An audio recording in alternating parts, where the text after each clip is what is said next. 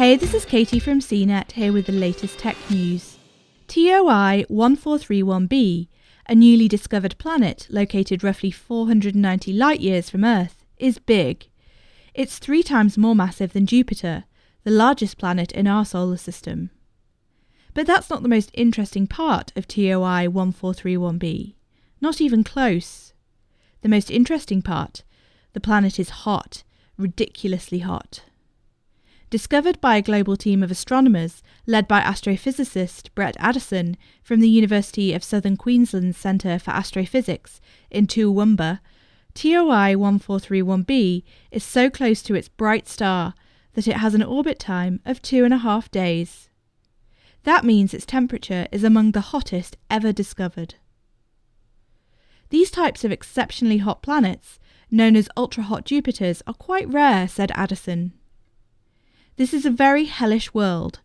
Dayside temperatures of about three thousand kelvins, approximately two thousand seven hundred degrees C, and nightside temperature approaching two thousand six hundred kelvins, approximately two thousand three hundred degrees C.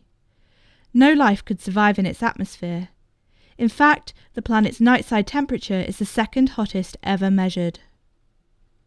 T O I one four three one b was first spotted by NASA's Transiting Exoplanet Survey Satellite. Following up, Addison collected data using the Stellar Observation Network Group telescope, located in the Canary Islands, to help confirm the planet's existence. In terms of real-world examples for just how hot the planet is, Addison told C net, "The planet is hotter than the melting point of most metals, and hotter than molten lava. In fact, the dayside temperature of the planet is hotter than forty percent of stars in the Milky Way galaxy. The temperature of the planet is approaching that of the exhaust from a rocket engine."